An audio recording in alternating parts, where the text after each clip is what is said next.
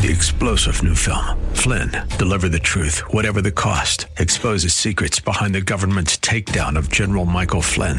Flynn knew what the intel world had been up to. He ordered the first audit of the use of contractors. This set off alarm bells. He told the truth. He was the most dangerous person for Donald Trump to hire. They had to get rid of Flynn. Flynn, deliver the truth, whatever the cost. Available now. Watch it today. Go to salemnow.com. Salemnow.com. the suffering of Jesus, what do we remember and what do we what do we need to know about that suffering? Uh, there's three aspects of it. We remember and share three areas of the suffering of Jesus. Number 1, his sorrow. We when we suffer, we are sharing the sorrow that Jesus endured while he was here on earth. 2 Corinthians 7:10 says, "Godly sorrow brings what? Repentance that leads to salvation and leaves no regret. But worldly sorrow brings death. So there are two types of sorrows. One, you sorrow because you're sorry about what's going on in the world. But there's a, another type of sorrow, a sorrow that you see inside yourself, that I see inside myself, that brings me to a helpless and hopeless uh, demeanor before the presence of God that causes me to repent. You know, godly sorrow brings repentance. You know, if you're a child of God, um, sin is is not something that you're happy about. It just isn't the case. You're not happy about it. You know, uh, when b- before I uh, before I became a Christian, and I shared this many times. You know, s- sinning is not a matter of. I- uh, it's not an issue with me because I didn't know anything any better. You know, to me, I just felt like doing the things that feels good to me, that feels natural to me. But then again, the Spirit of God comes in, and there's that conviction that every time we sin, there's sorrow involved. You know, there's sorrow. And that sorrow is a sign of repentance for the child of God. If there's no, no more sorrow um, with sin, I mean, we're, we're doomed. You know what's going on in our world today? I mean, I was just talking to some of you about this. You know, all of the all of the, the, the violence, the shootings now in the big cities, the demonstration, all of the burning of buildings and all of these things. Ha, what is it? What is it showing us? It's show at, at least to me. Eh, you don't have to share my views on this, but at least to me, it's showing me that there are people who don't really recognize that human beings are capable of doing evil things. You know, if you listen to what quote unquote experts are saying, they're saying, you know, the reason why somebody murders somebody was because they're a victim of something. You hear that? You know, there's always a reason why somebody looted that store or somebody burned that building. And the reason why they were driven into doing it was because they're a victim of someone or something. Perhaps their family background, their upbringing, their economic status, and we come up with all kinds of reasons why this, these atrocious things have been. Here's what Scripture says Jesus says he never entrusted himself to human beings because the heart of man is desperately wicked and sinful. We are capable of doing bad things without ri- rhyme or reason because we're fallen. That's why we needed a Savior. A Savior who'll take care of that very sin nature that we're capable of, of doing, of becoming. And that's the power of this communion that we are experiencing. You know, Jesus had sorrow. The sorrow involved, you know, his heart of love for the people of God. Secondly, we remember his shame. He endured our shame. Uh, in Genesis 3:21, when Adam and Eve had sinned, God has to kill an animal, take the skin of the animal, and clothe Adam and Eve to cover what? To cover their shame, because sin is shameful. And you know that's what Jesus did on the cross. He just, he, you know, he just didn't pay for the sin. He covered it. He covered it. There's a covering that took place. He humbled himself and died for us. And how do we respond to that? When we come to the Lord's table, we remember that the Lord of the universe was put to shame for you and for me. Here's a scripture uh, uh, for you. Uh, brothers, think of what you were when you were called Not many of you were wise by human standards. Not many of you were influential. Not many of you were of noble birth. But God chose the foolish things of the world to shame the wise. God chose the weak things of the world to shame the strong. So the shame that we're supposed to pay for, Jesus covered on the cross. And thirdly, the sacrifice. Paul says in Ephesians 5 1 to 2 Be imitators of God, therefore, as dearly loved children, and live a life of love, just as Christ loved us and gave himself up for us as a fragrant offering and sacrifice to God. You know, as Christians, um, there's this place of security, okay, that we have for our salvation a place of security when in, in terms of God's participation and fellowship with us. But that place of security is not necessarily a place of safety. Okay? We are just as vulnerable to this virus as a person who's not a Christian. Okay? Everybody, we're, we're, we're, not we have not been removed from the problems that humanity is facing. And I just want us to be clear about that. You know, security as believers, the security that we have has nothing to do with whether we were safe or not. Safety and security are two different things. I'm secured because Jesus has my life. You're secured because Jesus secures your life. When and if you die, you are in God's hands. Whereas when you and I die outside of God's hand, there's no security. You can be the safe, you could live a safe life throughout your life and die and go to an eternally separated state from God and not have that security taken away from you. And that security will be gone. So safety and security are dif- two different things. I hear preachers tell, say all the time that the safest place you can be is at the center of God's will. I've said this many times, but that isn't true. The most difficult place we could ever be is at the center of God's will. Sometimes there's more trouble being in, uh, you know, in the will of God than than it is when you're outside the will of God. You know, some people are saying, well, you know, why do missionaries get themselves killed out there in the field? It's because their security doesn't rest on the things uh, uh, of this world. Their security is with the Lord, and safety is not guaranteed. But I'd rather have security than, you know, look for safety all the time. We gotta, we gotta take risks. You know, faith has to take risks. You know, faith has to take risks. And the reason why we can take risks is because we're secured in the Lord. Okay? Sometimes the most uncomfortable place is at the center of God's will because all suffering, loved ones, is a molding. We're being perfected, we're being conformed to the image and likeness of Jesus. And we can't accomplish it without going through the fires of suffering. You know, how many of you like fish? I love fish. All right? But you know what? I hate the smell of fish.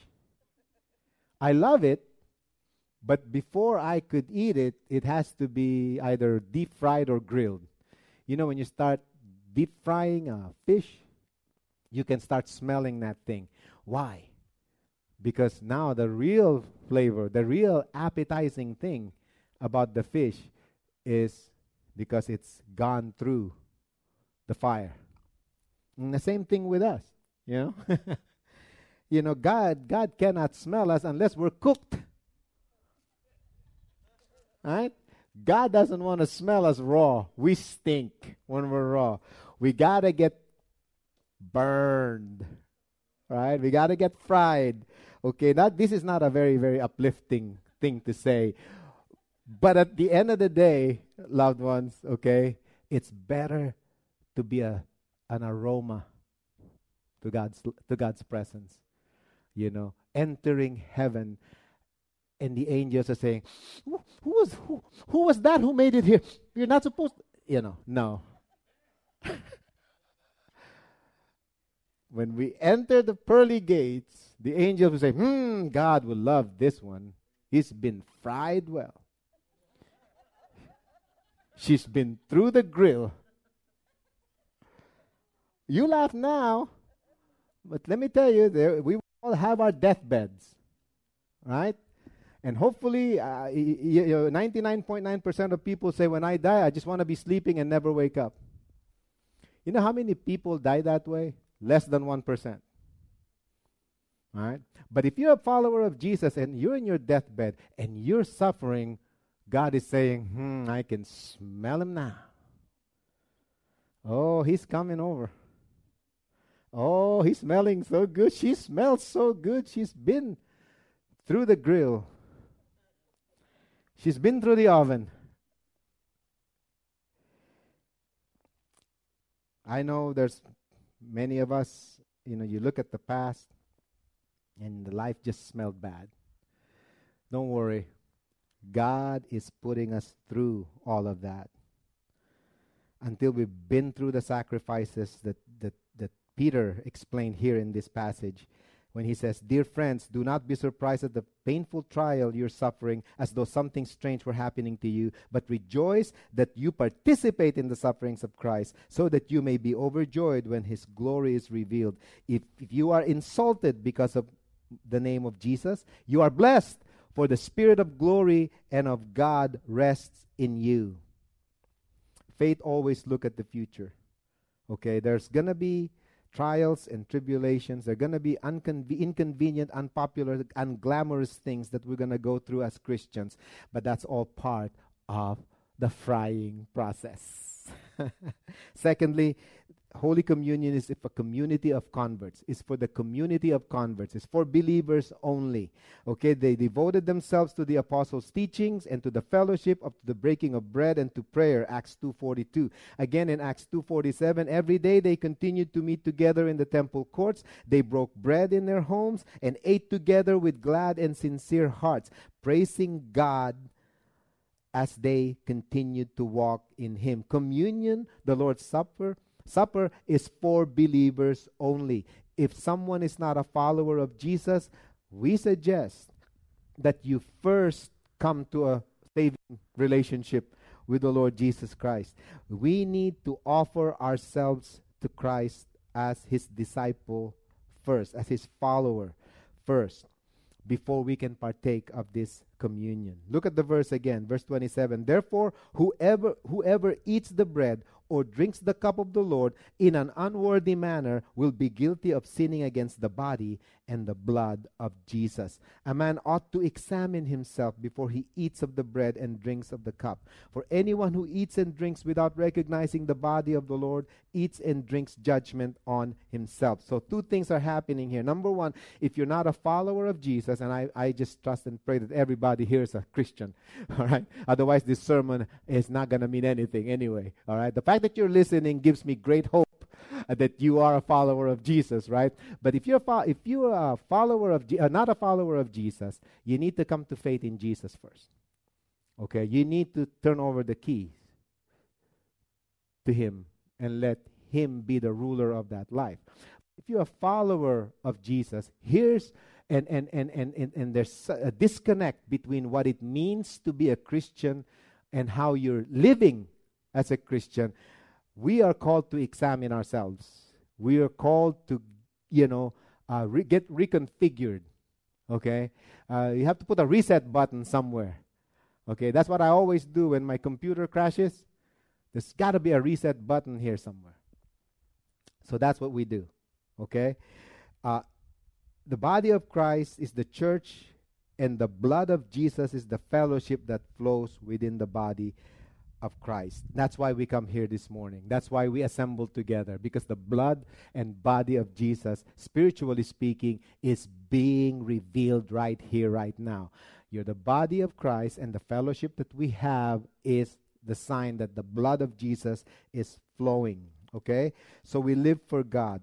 Now, there's a third reason why we celebrate the Holy Communion, and that is we celebrate it as the new covenant. It's a new covenant. Jesus says in verse 28, This is my blood of the covenant, which is poured out for many for the forgiveness of sin. Verse uh, 6 of 2 Corinthians 3 6 says, He is the one who has enabled us to represent His new covenant. This is a covenant not of written laws, but of the Spirit. The old way ends in death, and in the new way, the Holy Spirit gives life. Okay? So basically, in a nutshell, when we partake of the Lord's Supper, we recognize that the Holy Spirit is now in operation in our hearts. No longer a, a, a human made sacrifices are no longer valid. Okay, in the Old Testament, we all know what they had to do to be able to repent and be forgiven and to be able to worship God. They have to offer sacrifices, animals, and things of that nature. We can't go on with, with the details of that. But the new covenant that we celebrate is now the Holy Spirit living in the inside of us, and every sacrifice that we make for the glory of God's name is now driven by the Spirit of God. We're no longer the ones trying to trying to you know to do good works in order to be saved right? A lot of people think you know i'm a christian therefore i'm doing good things. Uh, you know good works if you're doing it on your own just to earn some kind of favor or grace or blessing from god isn't isn't a good thing we are what we are because of the influence of the spirit of god that lives in the inside of us. Okay i mean that's important. You know when we when we say we're celebrating a new covenant it means now that i am the sacrifice. I am the offering. I am the aroma. I don't need to do anything to be pleasing to god. I just need to live for god and do the things that god that pleases god.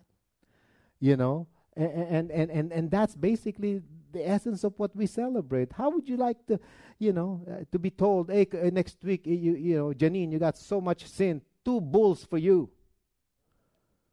You got to slaughter these two things for you, you know, to be able to pay for that. We, we, may, we may not be ridiculously thinking in those terms, but sometimes we do that. As, as Christians, we, we asking questions. There's got to be something that I can do in order to merit God's good favors. No, you cannot. God has to see Jesus in us. He has to see Jesus. And the Spirit of God constantly reminds us that this is not the work that you do alone. This is the influence of the Holy Spirit. This is this is when you're driving at three o'clock in the morning. Okay, listen. You're driving at three o'clock in the morning and you come to a four-way stop. There's no police. There's nobody. It's three o'clock in the morning, and you Why'd you stop? There's no reason to stop. I'm not talking about California roll stop. Why do you stop? You stop. People will say, oh, just because I'm a good person. If you're a Christian, you don't say you're a good person. You stop because the law of God is placed in your heart.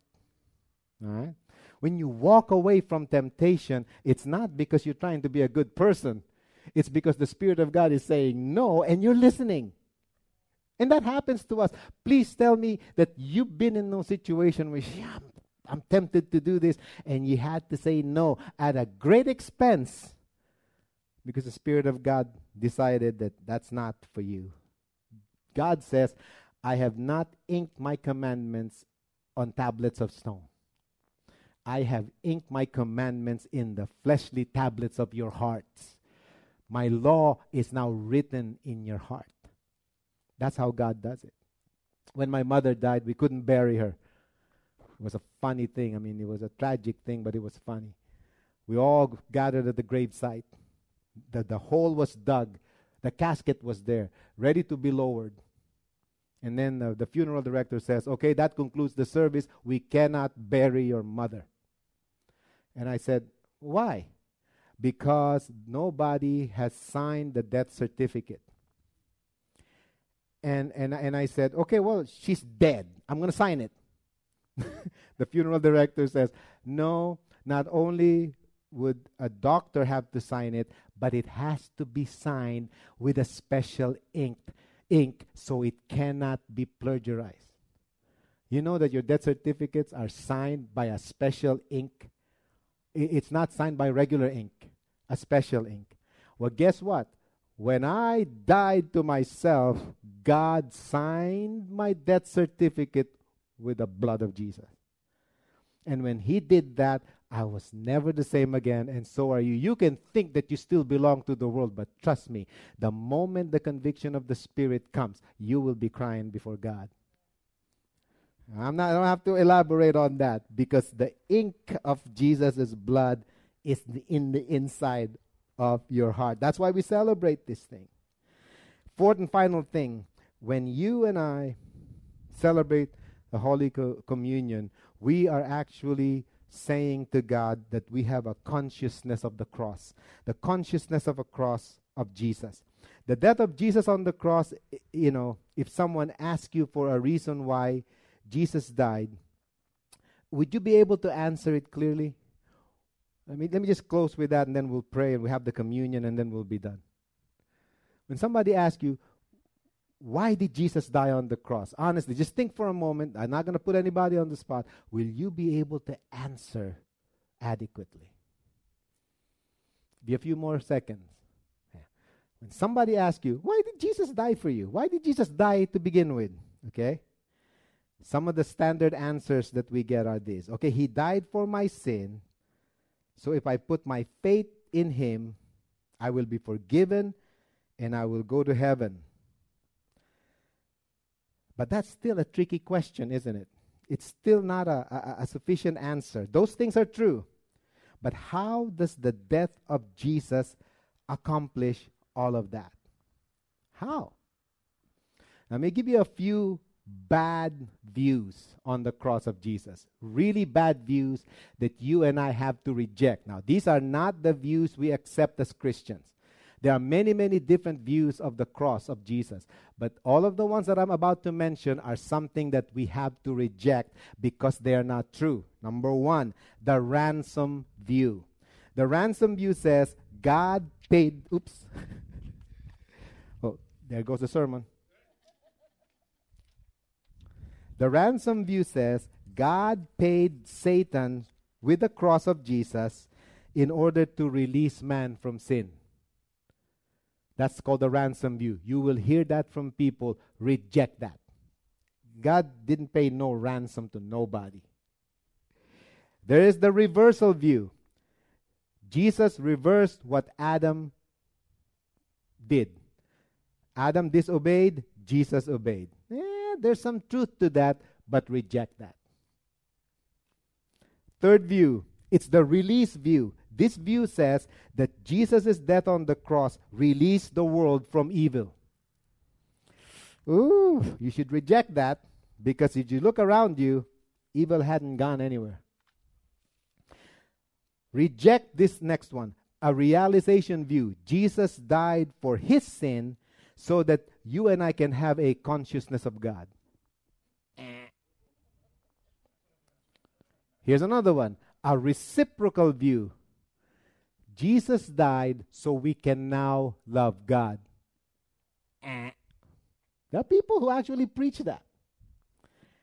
The representative view Jesus is our example. Oh, you'll hear that a lot. Jesus is my example. No, no, no. Oh, there's another view that should be rejected. It's the rewarding view. God rewarded Jesus and Jesus passed that reward to us. When Jesus died on the cross, God rewarded him with the salvation that we now have. And there's a final view that we must reject it's the requirement view. Jesus fulfilled the law in order to satisfy God. Well, that, that sounds kind of good, but that's to be rejected. All these should be rejected because they don't emphasize the true spiritual condition of humanity. We are helpless and hopeless sinners who can only escape our destiny one way. The only acceptable view of the cross is this it's the replacement view. He took our place. That's what we celebrate this morning. Jesus became the penal substitutionary offering on the cross. I deserve and you deserve to die and perish in hell, but Jesus took our place. That's the only view that matters. God not only forgave you and I, but He turned God's anger against all of us. And if you cannot praise God for that, I don't know